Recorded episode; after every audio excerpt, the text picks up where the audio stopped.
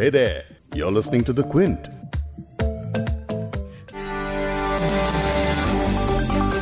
ही में रक्षा मंत्री राजनाथ सिंह ने मानसरोवर यात्रा पर जाने वाले भारतीय तीर्थयात्रियों के लिए एक सड़क का उद्घाटन किया। लेकिन 8 मई को हुए इस उद्घाटन के बाद पड़ोसी देश नेपाल ने इसका विरोध करना शुरू कर दिया। लेकिन दो दोस्तों के बीच अचानक एक सड़क को लेकर विवाद कैसे शुरू हो गया? क्या ये वाकई नेपाल का अपना स्टैंड है या फिर इसमें किसी तीसरे देश का भी कोई मकसद छिपा है? क्या ये तीसरा देश चीन है, जिसके साथ पहले ही भारत सीमा विवाद को लेकर जूझ रहा है? आखिर क्या वजह है कि भारत को बड़ा भाई मानने वाले नेपाल का रवैया इतना तल्ख हो गया? हालाँकि भारत और नेपाल के रिश्ते में पिछले चार पाँच सालों से कुछ उलझने आ रही हैं, लेकिन ऐसी भी क्या बात है कि एक दूसरे के खिलाफ कड़वे अंदाज में बात की जाए? आज के पॉडकास्ट में भारत और नेपाल के इन डिप्लोमेटिक इश्यूज़ को लेकर ही एक्सपर्ट से समझेंगे। क्विंट हिंदी पर आप सुन रहे हैं बिग स्टोरी, हिंदी, मैं हूँ फबेहा सैयद। दरअसल लिपुलेक सड़क निर्माण को लेकर नेपाल ने पिछले कई दिनों से कड़ा रुख अपनाया हुआ है। इसे लेकर नक्शा भी तैयार हुआ, लेकिन हाल ही में पहली बार नेपाल ने अपना रुख थोड़ा बदलने की कोशिश की है। नेपाल ने इस नक्शे को लेकर होने वाले संविधान में संशोधन को फ़िलहाल टाल दिया है। नेपाल की संसद में 27 मई को इस नक्शे पर संविधान संशोधन का प्रस्ताव रखा जाना था, लेकिन एन मौके पर मैप में बदलाव करने के पूरे प्रस्ताव को ही नेपाल की संसद की कार्यसूची से ही हटा दिया गया। इस विवाद को आगे समझेंगे नेपाल और इंडिया दोनों ही के एक्सपर्ट। से मुझे आगे पॉडकास्ट में ज्वाइन करेंगे Nepali journalist Akanksha Shah. On uh, Wednesday, May 27, 27 मई को नेपाल की पार्लियामेंट नए मैप को कॉन्स्टिट्यूशन में शामिल करने के मुद्दे पर डिबेट करने के लिए बैठी। uh, debate. और तक्षशिला इंस्टीट्यूट के रिसर्चर मनोज केवल रमानी।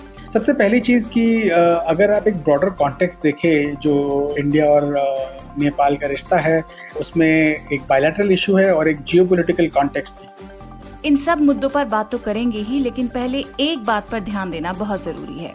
जिस सड़क पर विवाद है, वो 80 किलोमीटर तक फैली है और एलएसी यानी लाइन ऑफ़ एक्चुअल कंट्रोल पर बनी लिपुलेख तक जाती है। इस लिपुलेख दरे की खासियत ये है कि यहाँ से कैलाश मानसरोवर जाया जाता है। यानी इसी पर से गुजर के भारत के तीर्थयात्री उस पर्वत तक पहुँचते हैं, जिसे भगवान शिव के निवास के रूप में देखा जाता है। कैलाश मानसरोवर उस बड़े लैंडस्केप का पार्ट है, जो इकतीस हज़ार स्क्वायर किलोमीटर तक फैला हुआ है, और कैलाश पर्वत और मानसरोवर झील जिस हिस्से में पड़ते हैं, वो चीन का तिब्बत ऑटोनमस रीजन है, जो नेपाल के पश्चिमी जिलों को भी छूता है। अब लिपुलेख, कालापानी और लिम्पियाधुरा इलाके भारत के नक्शे में हमेशा से रहे हैं। लेकिन इस बात को नेपाल हमेशा ये कहकर नकारता आया है कि ये 1816 में हुई सुगौली ट्रीटी का उल्लंघन है, जिसमें सीमा को लेकर दोनों देशों के बीच कुछ बातें तय हुई थी। लिपुलेक के अलावा नेपाल लिम्पियाधुरा और कालापानी क्षेत्रों पर अपना अधिकार होने का भी दावा करता है। हालाँकि भारतीय सैनिक वहाँ उन्नीस से तैनात हैं, जब भारत ने चीन के साथ युद्ध लड़ा था। इसी बहस को लेकर 15 मई को भारतीय सेना प्रमुख जनरल एम एम नरवणे ने कहा कि चीन की सीमा पर लिपुलेक पास तक जाती हुई उत्तराखंड की सड़क निर्माण के खिलाफ नेपाल जो ऑब्जेक्शन उठा रहा है, वो किसी और के इशारे पर कर रहा है। उनकी इस बात का इस तरह मतलब निकाला जा रहा है कि नेपाल चीन के लिए एक प्रॉक्सी के रूप में काम कर रहा है। और वो भी ऐसे समय में जब लद्दाख में चीनी सेना और भारतीय सेना के बीच एल पर तनाव तेज हो गया है। जनरल एम एम नरवणे के इस बयान पर, नेपाल के डिफेंस मिनिस्टर ईश्वर पोखरेल ने कहा कि नरवणे की इस बात ने नेपाली गोरखाओं की भावनाओं को ठेस पहुंचाई है, जिनकी भारत के लिए बलिदान की एक लंबी परंपरा है। आपको बता दें कि भारतीय सेना में गोरखाओं की कई बटालियंस हैं, जिसमें नेपाल से भी सैनिकों को लिया जाता है। तो ऐसे क्या मसले हैं जिनकी वजह से विवाद है? ये जानते हैं तक्षशिला इंस्टीट्यूट के चीन स्टडीज़ के फेलो मनोज केवल रमानी से। सबसे पहली चीज़ कि अगर आप एक ब्रॉडर कॉन्टेक्स्ट देखें, जो इंडिया और नेपाल का रिश्ता है, उसमें एक बायलैटरल इशू है और एक जियोपॉलिटिकल कॉन्टेक्स्ट भी है। और दूसरी बात तो यह है कि जो बॉर्डर की बातें हैं, वो नेपाल के लिए भी बहुत सेंसिटिव है, जैसे वो इंडिया के लिए भी बहुत सेंसिटिव है। जैसे हमारे यहाँ पे लोग हैं जो बॉर्डर के बारे में बहुत ही पैशनेट है, बहुत ही स्ट्रांग माइंडेड है हार्ड लाइन है। वैसे वहाँ पे भी लोग हैं, जो डोमेस्टिक कॉन्स्टिट्यूएंसी है, जो कॉम्प्रोमाइज नहीं करना चाहेगा बॉर्डर पे। आप अगर ब्रॉडर कॉन्टेक्स्ट देखें तो इंडिया और नेपाल पड़ोसी देश है, बहुत पुराना रिश्ता है ये। इंडिया नेपाल का सबसे बड़ा इकोनॉमिक पार्टनर भी है। सबसे महत्वपूर्ण इकोनॉमिक पार्टनर भी है। और हिस्टोरिकली इसी वजह से इंडिया ने नेपाल के डोमेस्टिक पॉलिटिक्स में बहुत ही बड़ा रोल भी प्ले किया है। और अगर आप नेपाल की ज्योग्राफी देखें फिर तो नेपाल एक लैंडलॉक कंट्री है, जो भारत और चीन के बीच में जैसे दबी हुई है। इसकी वजह से क्या होता है कि जो चीन और भारत, ये जो विशाल देश है, जिनके बीच में नेपाल है उनकी जो आपसी राइवलरी है, उस इन्फ्लुएंस के लिए भी नेपाल में ये राइवलरी प्ले आउट करती है। तो इससे कुछ नेपाल को तकलीफ़ भी होती है, पर इससे ये भी होता है कि जो नेपाल के नेता है, उनको एक मौका मिलता है कि वो इन दोनों देशों के साथ हेज कर सके अपने इंटरेस्ट के लिए। ये सॉर्ट ऑफ़ ब्रॉडर बात को ध्यान में रखते हुए, अगर आप देखें पिछले चार पाँच सालों में इंडिया और नेपाल के रिश्तों में कैसे तनाव बढ़ा है। 2015 में बहुत तनाव था जब नेपाल में नया संविधान बनाया जा रहा था और उस समय इंडिया की तरफ़ से नेपाल ने कहा था एक ब्लॉकेट भी हुआ था। इंडिया एक बहुत इंपॉर्टेंट पार्टनर है नेपाल का, फिर भी इतना क्रोध और इतना आक्रोश था नेपाल में इंडिया के प्रति। उसके बाद नेपाल में चुनाव हुए। चुनाव होने के बाद जो दो कम्युनिस्ट पार्टी थी, सबसे बड़ी नेपाल में उनका मर्जर हुआ, वो एक साथ आई और उनसे एक नेपाल कम्युनिस्ट पार्टी बनी के पी ओली उनको लीड करते हुए प्रधानमंत्री बने।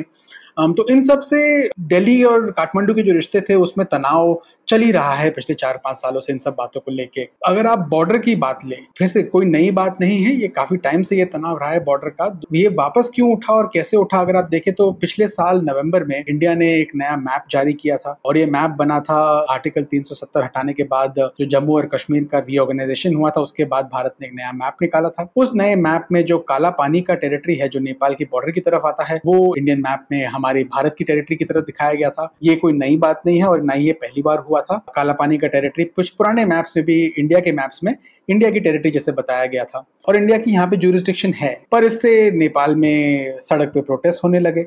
क्योंकि नेपाल ये बात मानता नहीं है कि काला पानी भारत की टेरिटरी है, के बाद बासठ में चाइना की जंग के बाद से इंडिया इस टेरिटरी को लेके बैठी हुई है। इंडिया का मानना है कि ऐसी बात नहीं है, वो हमारा ही हिस्सा था। कोशिश की गई थी कि भाई डिप्लोमेटिकली ये बात सुलझाई जाए फॉरेन सेक्रेटरी लेवल तक की बातचीत होने की बात हुई थी, लेकिन वो बातें आगे बढ़ नहीं पाई। उसके बाद क्या हुआ कि अगर आप देखें, जो रास्ता है, जो लिपू लेक पास की तरफ़ जाता है, उसको लेके वापस तनाव बढ़ा। अब फिर से अगर आप देखें ये रास्ता 2012 से बन रहा था तो ऐसा नहीं है कि अचानक से एक रात में बन गया और नेपाल में किसी को पता नहीं था। सबको पता था कि रास्ता बन रहा है। इसका सबसे बड़ा कारण मेरे हिसाब से तो नेपाल की जो डोमेस्टिक राजनीति है तो उसमें जैसे मैंने आपको बताया कि जो दो कम्युनिस्ट पार्टी थी, उन दोनों के बीच में मेल हुआ था और तब जाके ये नई सरकार बनी थी। लेकिन अप्रैल में खबरें आई थी कि भाई इनमें काफ़ी तनाव चल रहे हैं, के पी ओली जी अपनी, अपना पद खोद सकते हैं। और तब खबर ये भी आई थी कि जो चीन के जो एम्बेसडर हैं नेपाल में, उन्होंने ये जो राइवल फैक्शंस है नेपाल की रूलिंग क्लास में, इनको साथ बिठा के एक पीस ब्रोकर किया था और उसके बाद के पी ओली जी कंटिन्यू किए थे एज प्रधानमंत्री। एक राजनेता की, की पोजीशन थोड़ी हिल रही है। अगर नेशनलिज्म की बात उठाई जाए तो काफ़ी डोमेस्टिक परचेस मिलता है काफ़ी इंसान अपनी लॉबी को खुश कर सकता है। तो ये जो डोमेस्टिक पॉलिटिक्स का एंगल है इसका बात है जो हमें ध्यान में रखनी चाहिए जब हम इस इशू के बारे में बात करते हैं। ना ही ये तनाव नेपाल के स्ट्रेटेजिक इंटरेस्ट में है ना ही इंडिया के स्ट्रेटेजिक इंटरेस्ट में है। तो दोनों देशों के लिए सबसे अच्छी बात यह होगी कि हम ये जो एक दूसरे के खिलाफ जो स्टेटमेंट्स उठा रहे हैं, जो मीडिया में जो बातें चल रही है, काफ़ी अग्रेसिव बातें चल रही है, वो उन्हें काम किया जाए, थोड़ी ठंड रखी जाए और दोनों साइड दोनों जो देश है, उनकी जो लीडरशिप है, वो बातचीत शुरू करें। और वो बातचीत से ये मसले को सुलझाने की कोशिश करे। जो प्रधानमंत्री मोदी ने 2014 में अपने पहली बार चुनाव के बाद जो उन्होंने पॉलिसी रखी थी, neighbourhood first and connectivity trade की, आई थिंक हमें वापस उस लॉजिक पे वापस जाना ज़रूरी है। तो जैसा आपने सुना कि हालात बिगड़ने अभी शुरू नहीं हुए हैं, बल्कि पहले से होते आ रहे हैं। नेपाल पिछले कई दिनों से भारत को किसी न किसी मुद्दे को लेकर घेरने की कोशिश कर रहा है। इससे ठीक पहले नेपाल के प्रधानमंत्री के पी शर्मा ने एक विवादित बयान देते हुए कहा था कि भारत से आने वाले लोग नेपाल में कोरोना फैला रहे हैं। और इस बयान से पहले उन्होंने भारत से फैले वायरस को चीन से फैले वायरस से भी ज़्यादा खतरनाक बताया था। तो नेपाल में क्या सेंटिमेंट है? पब्लिक में, राजनीतिक दलों में, सरकारों में? ये जानते हैं दिल्ली में बेस्ड नेपाली जर्नलिस्ट और रिसर्चर आकांक्षा शाह से। On uh, Wednesday, May 27th, 27 uh, मई को नेपाल की पार्लियामेंट नए मैप को कॉन्स्टिट्यूशन में शामिल करने के मुद्दे पर डिबेट करने के लिए बैठी। लेकिन इस इशू को होल्ड पर रख दिया गया है फ़िलहाल। इसका आर्ग्यूमेंट रूलिंग पार्टी ये कहकर दे रही है कि नेपाल की ऑपोजिशन ने इस मुद्दे पर गौर करने के लिए ज़्यादा वक्त मांगा है। हमें ये भी बताया गया है की मैप में बदलाव करने के लिए अमेंडमेंट्स का जो प्रस्ताव रखा गया था उसे 26 मई की ऑल पार्टी मीटिंग में उस वक्त तो सबका समर्थन मिला था लेकिन अब उसे होल्ड पर डाल दिया गया है। इसे पूरे विश्वास से नहीं कह सकती, लेकिन मुझे सूत्रों से पता चला है कि भारत के साथ नेपाल के किसी तरह के डायलॉग करने की संभावना है। वैसे तो सभी पार्टीज़ ने नेपाल सरकार के नए मैप को इशू करने के फैसले में अपना समर्थन दिया, लेकिन कुछ पार्टीज़ जैसे कि नेपाल की Madhesi party the Samajwadi party of Nepal और राष्ट्रीय जनता पार्टी इन सब की मांग थी कि नेपाल सरकार उनकी बाकी कंसर्न्स भी शामिल करे कॉन्स्टिट्यूशन में दूसरे अमेंडमेंट्स को लेकर। अब पार्लियामेंट में मैप को लेकर जो डिले हुआ है उसे ये समझा जा सकता है कि हो सकता है कि कोई डायलॉग दोनों देशों के बीच हो जाए। नेपाल में इस मुद्दे को लेकर जो सेंटिमेंट है तो चाहे पब्लिक हो, सरकार हो या फिर विपक्ष, सबके सब इस टेरिटरी के मुद्दे को लेकर एकजुट हैं। इनफैक्ट किसी फॉरेन पॉलिसी इशू को लेकर नेपाल में इससे पहले कभी इतनी यूनिटी नहीं देखी गई है, खासकर जो इंडिया के बारे में हो। इंडिया स्पेसिफिकली जहाँ एक वायरस सीमाओं का अंतर न देखते हुए पूरी दुनिया के लोगों को अपनी चपेट में ले रहा है। और पहली बार दुनिया एकजुट होकर इससे लड़ने को तैयार है। वहीं भारत और नेपाल जैसे करीबी देश एक दूसरे से सीमा विवाद में उलझे हुए हैं। जिन देशों की संस्कृति और रहने का तरीका लगभग एक जैसा है और कई लोग भी एक दूसरे पर निर्भर हैं, उनकी दोस्ती के बीच एक सड़क विवाद को लेकर दरार पड़ती नज़र आ रही है, जो दोनों ही के लिए एक बड़ी चिंता का विषय हो सकता है। इस पॉडकास्ट के एडिटर नीरज गुप्ता हैं और इसे प्रोड्यूस किया है फबेहा सैयद ने। अगर आपको बिग स्टोरी सुनना पसंद है तो क्विंट हिंदी की वेबसाइट पर लॉग ऑन कीजिए और हमारे पॉडकास्ट सेक्शन का मज़ा लीजिए।